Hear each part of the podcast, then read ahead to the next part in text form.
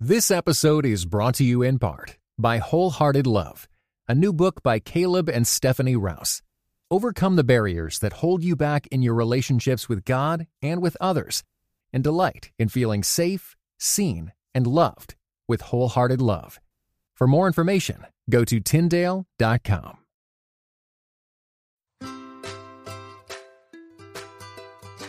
Hey, friends. Welcome to the Grace Enough podcast. I am your host, Amber Cullum. Each episode, I sit down with a guest to discuss their life journey and how the grace of God has impacted them along the way. After listening to today's episode, I hope you are encouraged that God can use you right now in the midst of your day to day life. Yes, it requires daily surrender and trust, but we must remember His grace is enough.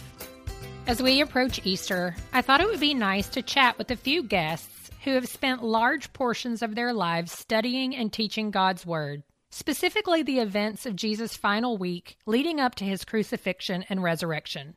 The week leading up to Resurrection Sunday is known as Holy Week. Many of us have read the gospel accounts of Jesus' final days on earth.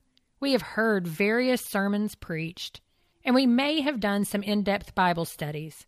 But we know the Bible is so rich and so deep that there are new truths simply waiting to be discovered by even the seasoned Jesus follower. As I chat with Dr. Chuck Quarles today, that is my hope. I hope you experience an aha moment, a moment of discovery or greater understanding of Jesus' final days that ultimately draw you into a closer walk with Him. Listen to what Dr. Quarles has to say about the little seat you often see portrayed on crosses in Christian art. Sometimes in Christian art, you see a little seat for the crucified victim to sit on. Well, no, that, that wasn't to comfort them in their suffering. It wasn't to enable them to rest as they had to raise and lower their body to breathe. It was actually called the sedile in Latin, and it's an instrument of torture. Uh, some of the early church fathers, like Justin Martyr, actually describe it as a horn like projection, uh, like a stake that was sharpened and protruding from the cross, so that as you raised and lowered your body, attempting to breathe on the cross, if you didn't arch your back in a very awkward position, you were going to constantly be tearing your flesh against that sharpened stake. It was so brutal that in all of our accounts of thousands and thousands of crucifixions, Josephus tells us after the Jewish war, so many Jewish men were crucified, not just men, women, and children too, that there was no longer wood in all of Palestine to make any crosses, and there was no room on the public roads to put another cross up. I want to take the chance to welcome Dr. Quarles to the show. Thank you so much for being here tonight. My pleasure. Well, go ahead and jump in and just introduce yourself to our listeners and tell us a little bit about your family and what you do. All right.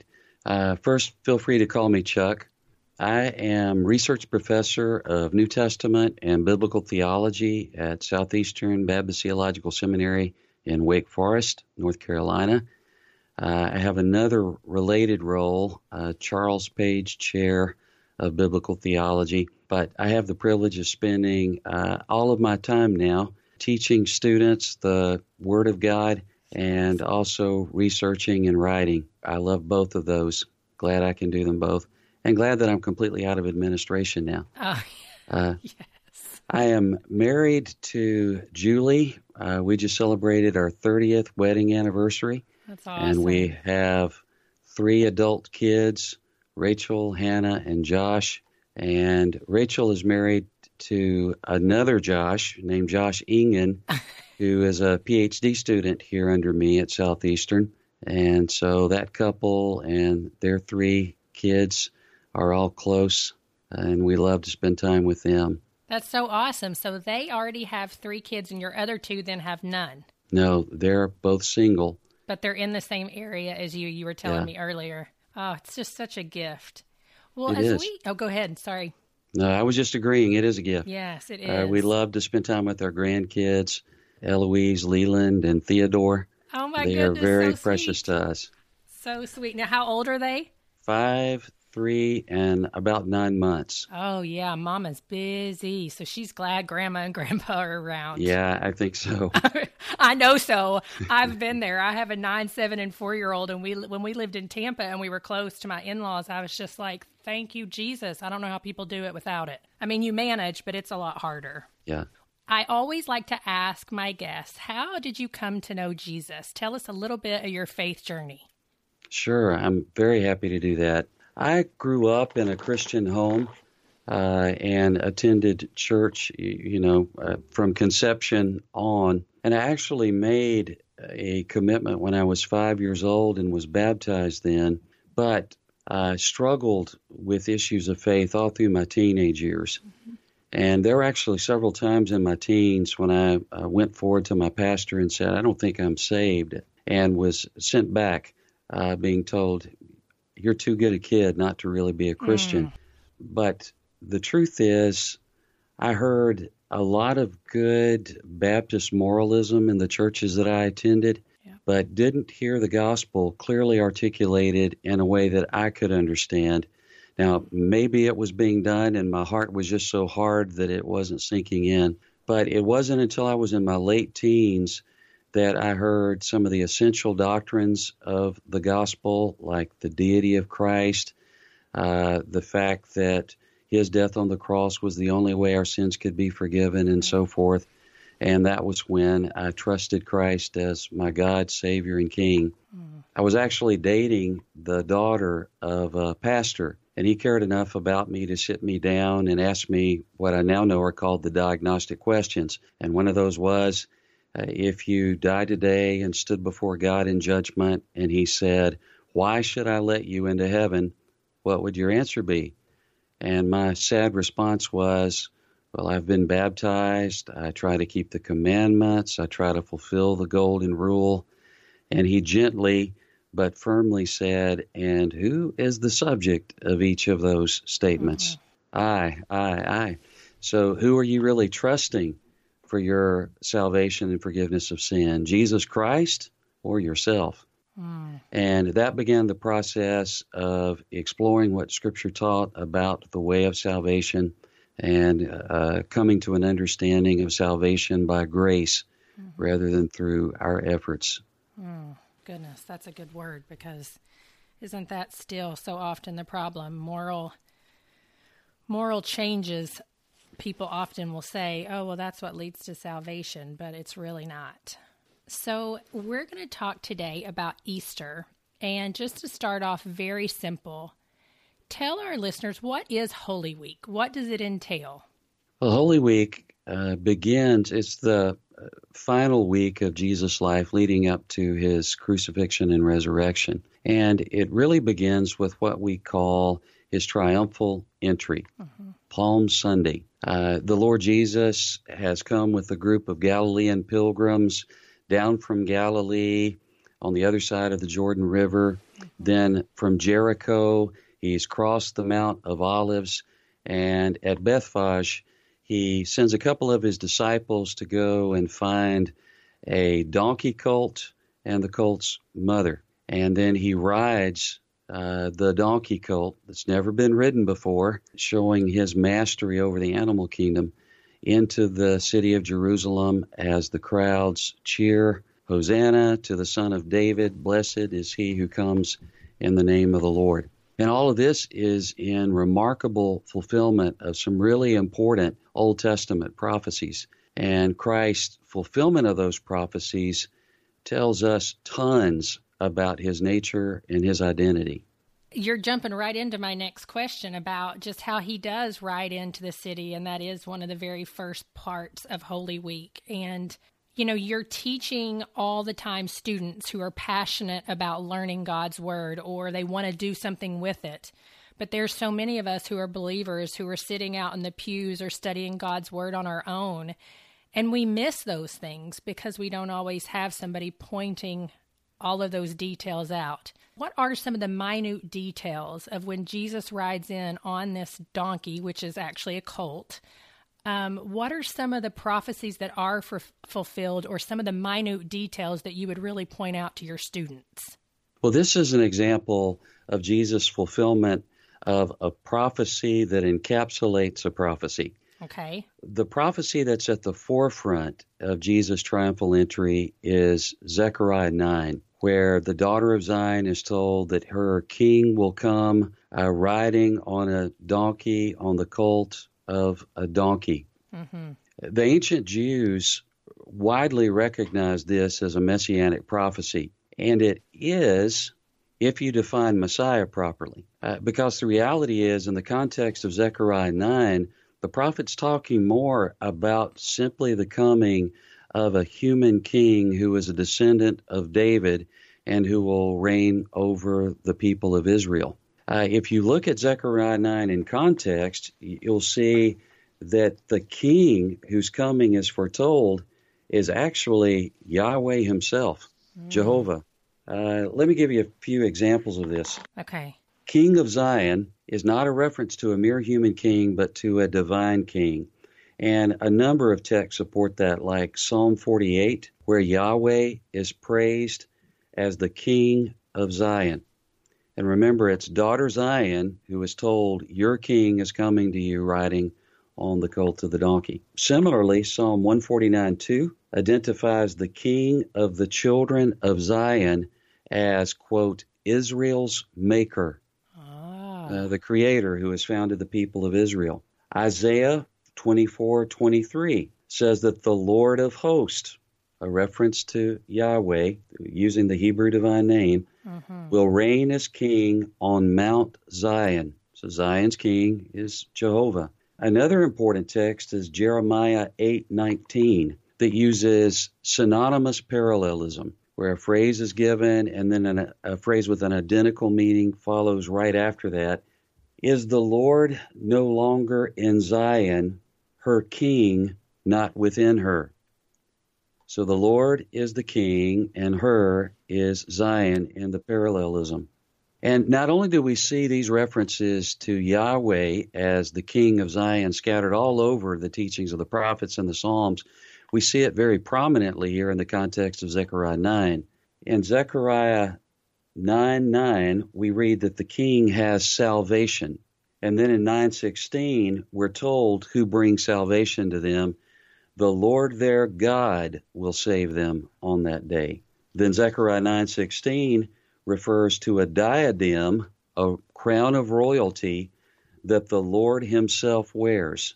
Then Zechariah 9 9 through 17 describes God as the great warrior who fights in behalf of His people, who leads them in battle. Those were the things the ancient kings did. And then, perhaps most importantly, Zechariah 14 9 says, On that day, Yahweh will become king over all the earth, Yahweh alone, and his name alone. Then Zechariah 14:6 goes on to say, after this king's coming to Zion, that all nations will flock to the city of Jerusalem mm. to worship the king, the Lord of hosts, mm. Yahweh, the God of Israel. So this isn't Jesus just fulfilling a prophecy about a royal descendant from the line of David. Jesus is fulfilling a description of Jehovah God himself. Mm. Uh, that shouldn't surprise us, especially in the Gospel of Matthew, because Matthew told us from the very beginning that this baby born in Bethlehem is the Emmanuel. He is right. God with us. And that great doctrine of the deity of Christ which sadly I didn't come to understand until later in life, is all over the pages of the New Testament, and it's especially prominent in Jesus' triumphal entry. Yeah, it is so interesting because there are so many of these little details that, as you begin to unpack them, does help so much with just understanding how, I mean, like Christ really is who he says he is. And so that's part of the reason why, you know, I really wanted to sit down with you and I have a couple of other episodes coming up as well because it's just you it's it takes so long to learn all of it unless you're in an academic setting. So I'm grateful um, that you pointed that out because honestly, I mean, I had not paid attention to that at all. So thank you. Well, I, I, love this. I love to see the glory of Christ on every page of the Scripture. That's right. And and it is there when we properly understand it. Yeah, well, and as the week progressed, Jesus continues. I mean, he clears out the temple. He speaks and t- or teaches all kinds of parables in the temple courts and just different places. And so, kind of describe to us what that atmosphere is like from the perspective of the times. Like what all was going on, what was the significance, and what was the atmosphere surrounding Jesus during this time. Well, when Jesus moves from Galilee to Judea, and particularly to this brief season of ministry in Jerusalem, uh, he is moving from a group of people that have respected him and his ministry, viewed him at the very least as the prophet, and he's called that several times in uh, these two chapters of Matthew. Uh, sometimes even the Messiah, when he's called the Son of David during the triumphal entry, that is a distinctly messianic title. So there are some in the group who have a relatively clear understanding of who Jesus is, not full right. understanding, but relatively clear, at least of some aspects of his identity. But when he begins to engage the chief priests and the scribes mm-hmm. and the Pharisees, he encounters increasing hostility. They adamantly reject the claims that he makes about himself. And Christ goes through a series of teachings and events that warn these leaders and the nation of Israel of the consequences of its rejection. Hmm. And that occurs in so many ways in these chapters. A couple of examples would be Christ teaching uh, in the parable of the wicked tenants. The parable of the wicked tenants portrays the kingdom of God as a vineyard. Right. God is the vineyard owner, and God entrusts the vineyard to tenants who essentially rent the vineyard and they are to repay the vineyard owner with the fruits of the vineyard. Now, we already know what the fruits signify because throughout the Gospel of Matthew, fruit has described our speech and our behavior and our character that displays the repentance of our hearts. Mm-hmm. John the Baptist had said back in chapter 3 that people should manifest the fruits of repentance he had warned that when the Messiah came, he was going to be like an axeman who was ready to chop down any tree that didn't bear good fruit. Mm-hmm. Uh, Jesus emphasized the importance of bearing the fruit of good works and good words in the Sermon on the Mount. That's everywhere in the Gospel of Matthew. So we know the fruits in the parable are good words and good deeds that display genuine repentance. Mm. But when the season of the harvest comes, where the fruits are to be given to the vineyard owner, God, the tenants refuse to do that. So he begins to send groups of servants. These servants represent the Old Testament prophets, and the, even one at least of the New Testament era, John the Baptist. Uh, they're called servants of God repeatedly in the Old Testament, and they called the people to repentance to manifest the fruits of repentance, but they refuse. And of course, they not only refuse the authority of the servants, the prophets, they ultimately kill them. And Matthew gives us a little detail that the other gospels don't. One of their means of execution, he says, was stoning. That's important because later on in the Gospel of Matthew, Jesus is going to weep over the city of Jerusalem and say, You killed the prophets and stoned those who were sent to you. And that confirms that oh. these servants who are stoned in the parable represent the prophets. Now, at that point in the parable, we then expect the vineyard owner, God, to send his mercenaries to take those guys out. Right. But shockingly, instead, he sends his son and in the parables, whenever you encounter an unrealistic detail, we know that that has allegorical or symbolic significance. It doesn't just make the storyline work, it's there to teach us an important spiritual lesson. Okay. And this is clearly an example of that. Uh, the Son is obviously a reference to the one of whom the Father said at the baptism, This is my beloved Son in whom I'm well pleased. He repeated the same statement at Jesus' transfiguration. The Son is the Lord Jesus. And shockingly, they kill him too, saying, This is the heir, we'll murder him, and the vineyard will be ours. And then the Lord Jesus asked the Jewish leaders, What is the vineyard owner going to do to these tenants? And they correctly say, and there's a wordplay in the Greek text here, He will badly destroy these bad men, or He will terribly ruin these terrible men. Uh, the wordplay shows that this is an act of poetic justice where they get exactly what, what their sins deserve. But of course, the irony is the statement self condemning because these Jewish leaders are the wicked tenants. Right. Uh, they are the ones who are responsible for the murder of the prophets and ultimately the crucifixion of God's own Son. And so they have indicted themselves, they have condemned themselves in the same manner that we see uh, the prophet Nathan relating to King David in his Old Testament parable. And sure enough, AD 70, destruction will come. Uh, the city of Jerusalem will be devastated, and it is the consequence of their rejection of the Lord Jesus. Wow. I, I can't help but be like, you know, as Jesus is teaching this, how much are they really getting, his disciples? And I mean, I know it goes on to say that they somewhat understood, but not fully. Right. And you said that. Yeah. But I mean, I get it. I think about being a disciple sitting there, and I, I, I don't think I would have gotten it. yeah.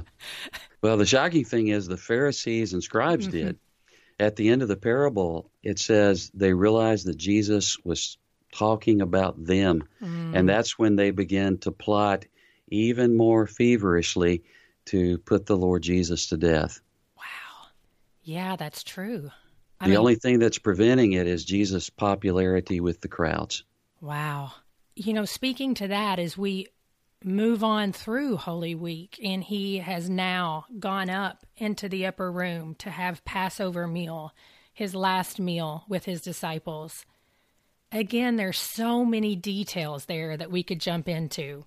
But what are what's one or two of the details there that are just so significant to proving that this Jesus truly is the Messiah?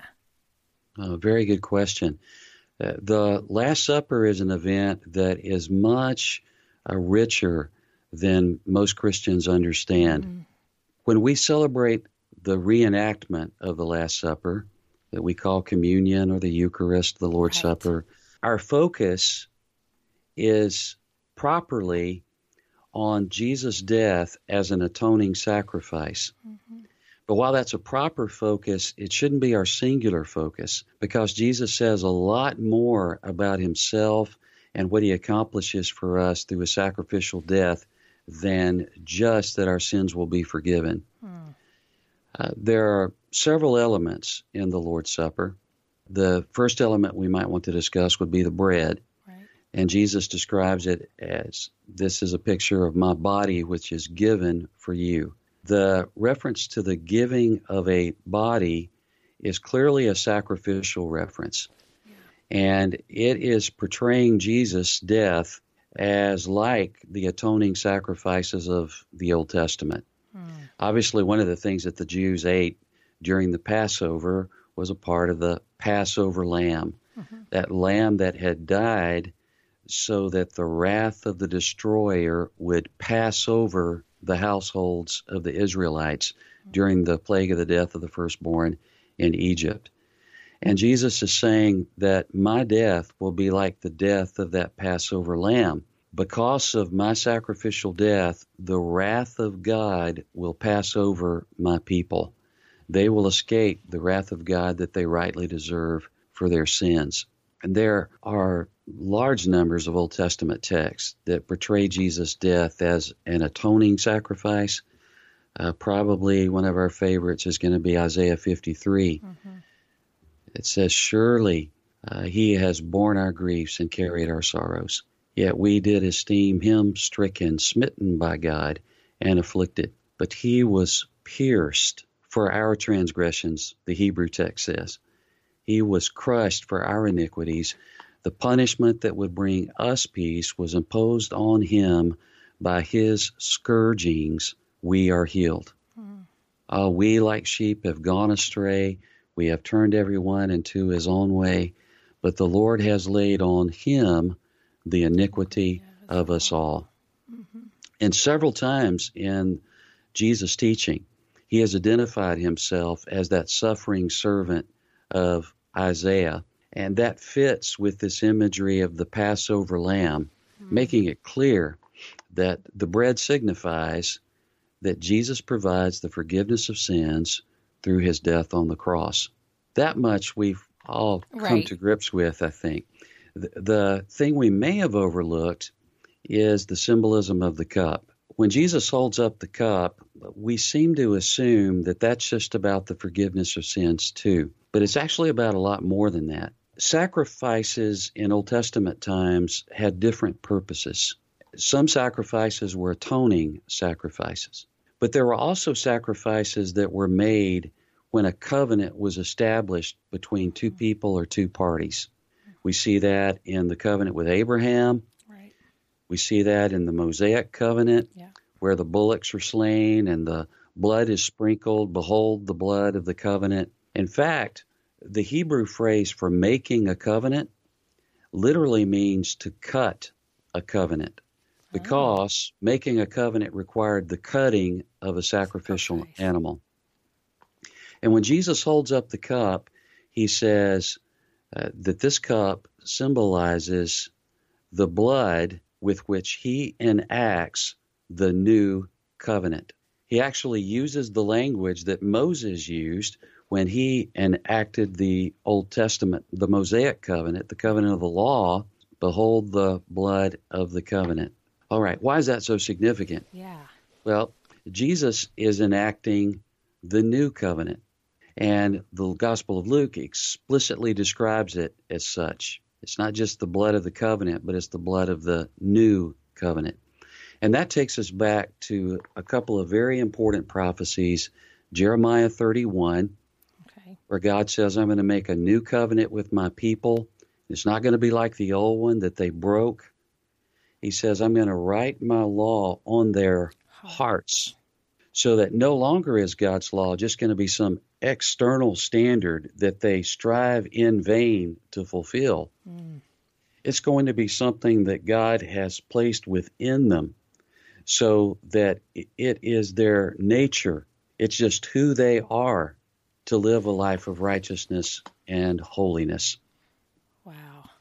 And Ezekiel described this same covenant as the covenant of peace in Ezekiel 36 and 37 and he described it in slightly different terms, but it means the same thing. Right. God says, I will put my spirit within you, and he will move you to keep my commandments and fulfill my ordinances.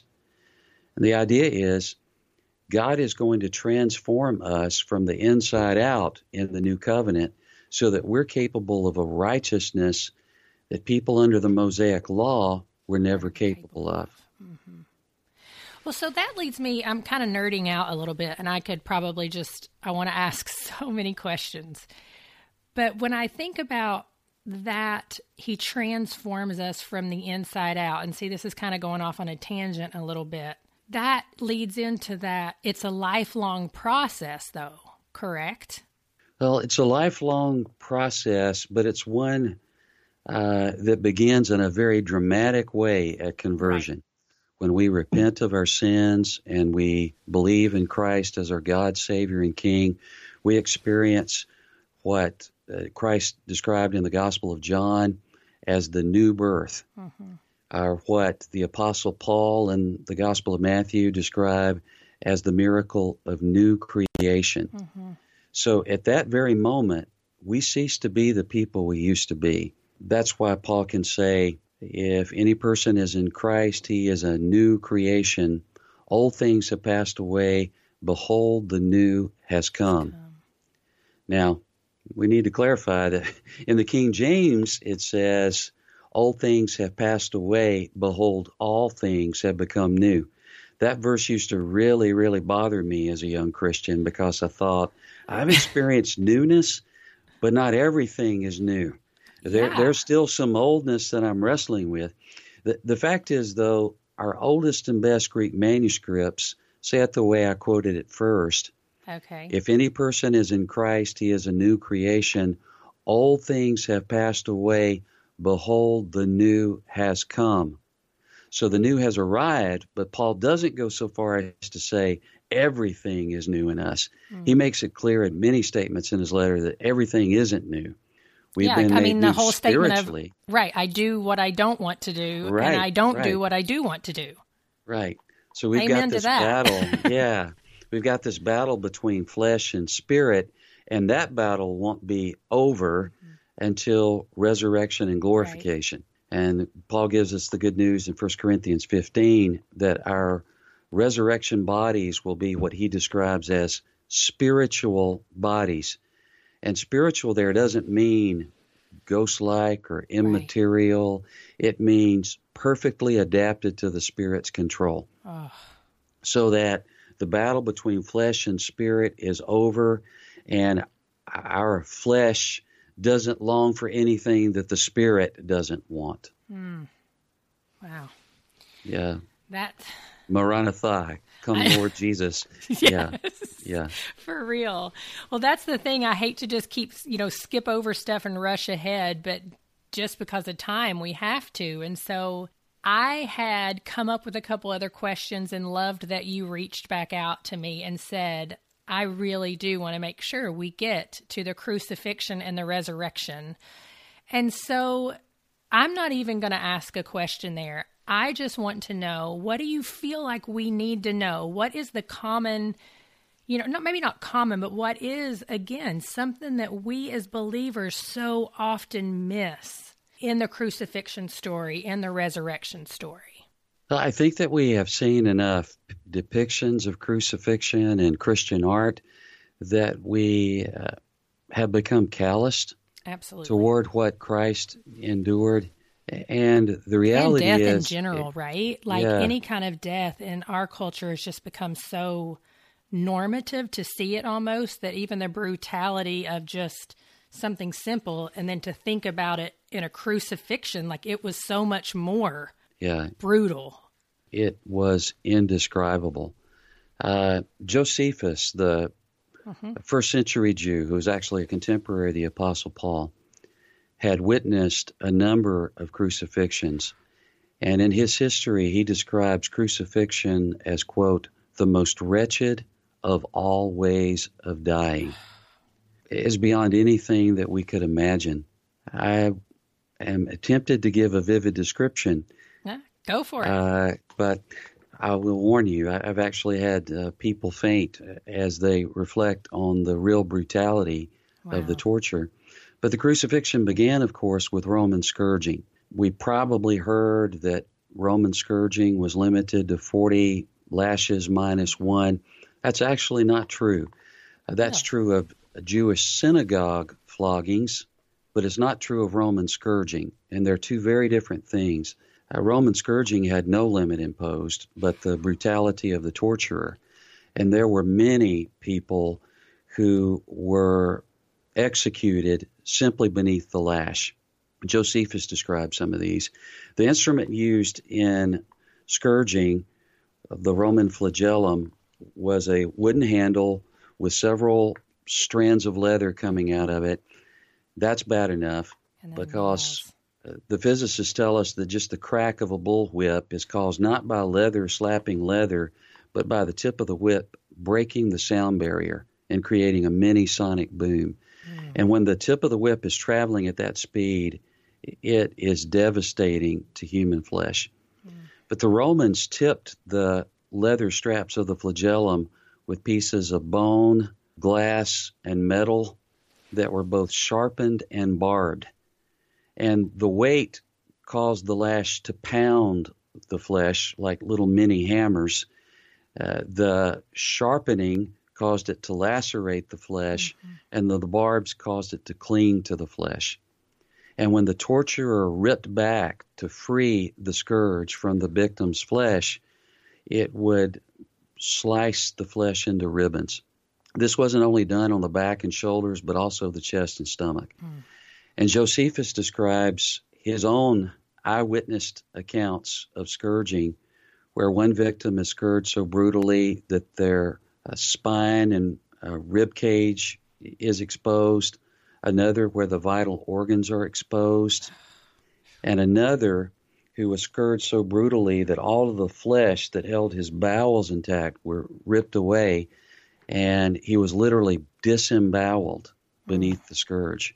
Yeah, that's and, going into muscle and yeah, all of it. Yeah, scourging alone uh, was unthinkable.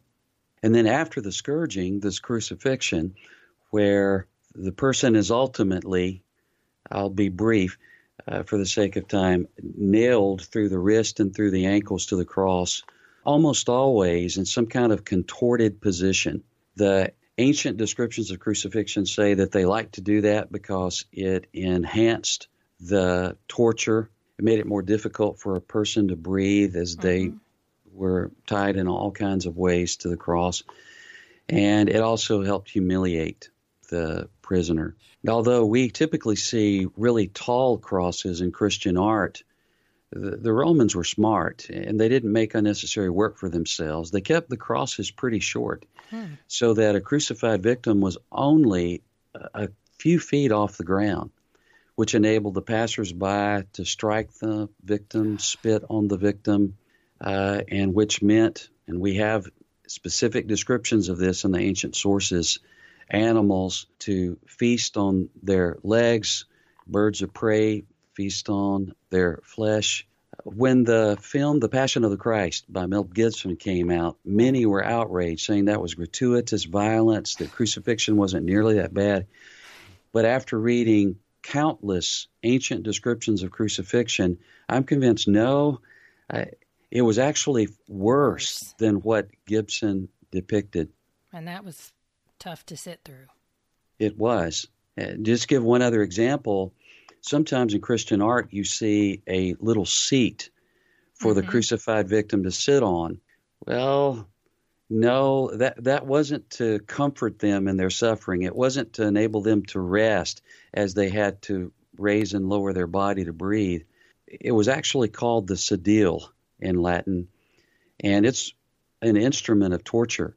Uh, some of the early church fathers, like Justin Martyr, actually describe it as a horn like projection, ah. uh, like a stake that was sharpened and protruding from the cross, so that as you raised and lowered your body, attempting to breathe on the cross, right. if you didn't arch your back in a very awkward position, you were going to constantly be tearing your flesh against that sharpened stake.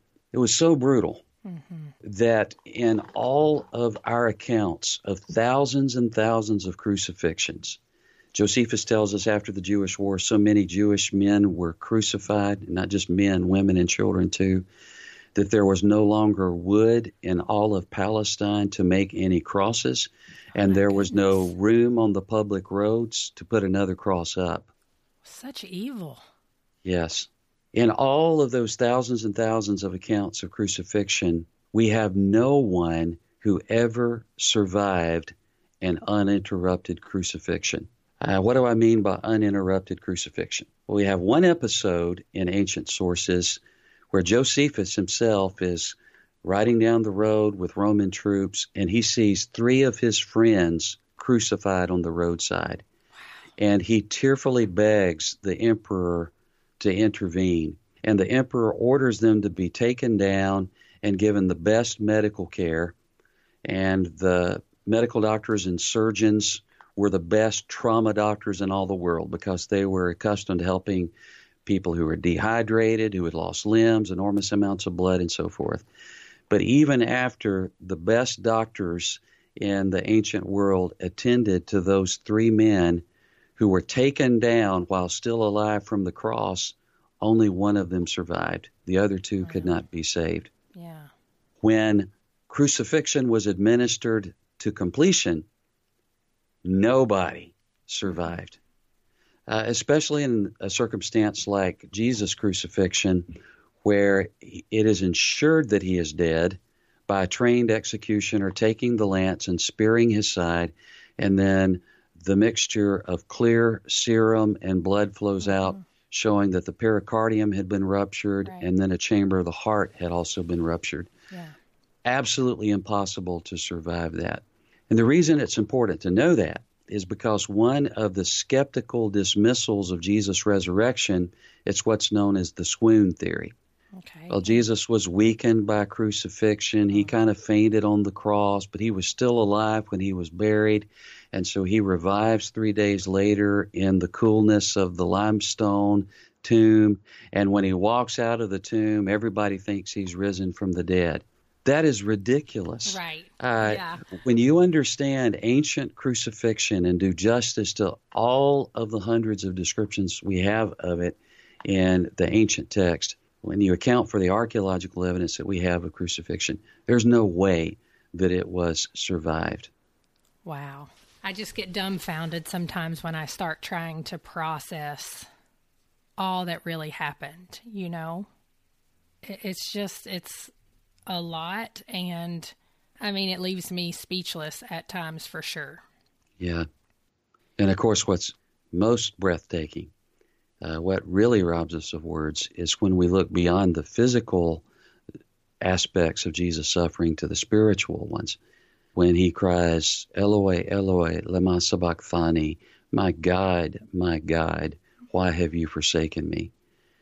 Uh, when he takes our guilt and bears the wrath of the Holy Father against our sin in our place, mm-hmm. that is suffering uh, that I can't even begin to explain. Mm-hmm. Paul describes it in terms of Deuteronomy, where cursed is everyone who hangs upon a tree. And Jesus literally bore the curses of the covenant that are described at the end of the book of Deuteronomy because of the way we had broken the covenant, estranged from the Father, alienated from the Father, forsaken by the Father. There's some theologians who object to that and say, well, Jesus must have been speaking out of his mind. He was in such great pain, so dehydrated that he was delir- delirious and he was speaking nonsense. Surely the Father had not turned his back on him. Uh, but oh no, hmm. uh, Christ knew exactly what he was saying. He's expressing the fact that he's bearing our guilt right. and the consequences of our sin. Yeah. Before we close out here, and this is kind of putting you on the spot, but a friend of mine had asked, you know, during your Easter conversations, ask some people what their thought is on the teaching of what, maybe not the teaching, but what happened to Jesus when we hear, you know, after he died and he was in the tomb during that time you there's so many various teachings. I shouldn't say so many but you know some think that he descended to hell. Um, i mean what is your thought on that? Yeah i think during the three days that his body was in the tomb uh, he was actually in the presence of the father mm. and was being exalted by him. I don't believe that he's descending into hell. Uh, as, as some have argued and although that's based in some modern Christianity on the Apostles' Creed, yes. that line of the Apostles' Creed is a later addition to it. It's not part of the original form. The great church historian Philip Schaff, in his work on the history of the creeds of Christendom, explains that. Okay. So, uh, this idea that he descended into hell is based on a misinterpretation of a statement that the Apostle Peter makes in his letters but what Peter's actually describing is Christ's ascension, uh, in which he declares his authority and victory over demonic spirits, not a descent into Gehenna, the realm of the dead, uh, if we mean by that where the wicked are kept and where Satan and his demons are. And the, one of the reasons that I would say that Jesus is in the presence of the Father in heaven is because when Jesus appears before his disciples in Matthew 28 after his resurrection, he says at that point, All authority has been given me in heaven and on earth. And so a heavenly exaltation has occurred that fulfills what is described in Daniel chapter 7, where the Son of Man appears before the Ancient of Days and he's given power and authority and dominion so that people of every nation, tribe, and tongue should worship him, which incidentally is exactly what the disciples do in that event. Mm-hmm. They worship him. Yes. Daniel chapter 7 has been fulfilled. The Lord Jesus has appeared before the throne of the Ancient of Days and received the glory promised him hundreds of years before in the prophecies of Daniel. Well, thank you so much, Chuck, for sitting down with me and talking with me today. I am really grateful. My privilege. I love to do this. I can't say enough how grateful I am for those of you who faithfully listen to the Grace Enough podcast. I love to hear your thoughts, feedback, and recommendations. You can connect with me over on Instagram at Grace Enough Podcast underscore Amber or on Facebook under the same name. During this quarantine, I would like to ask each of you listening to share Grace Enough Podcast with a friend. You can share it via text message, email, or on social media. Listeners like you who share the podcast is the best way for the podcast to grow and to encourage others to live out their God given story with grace and truth. Thanks, friends, and I look forward to connecting with you. Thank you for listening to the Grace Enough podcast. Tune in next time. This episode was brought to you in part by the Areopagus Podcast, two clergy of different traditions Father Andrew Stephen Damick and Michael Landsman discuss encounters of historic Christianity with other religious traditions. How do we engage with those who believe differently? Listen wherever you get your podcasts.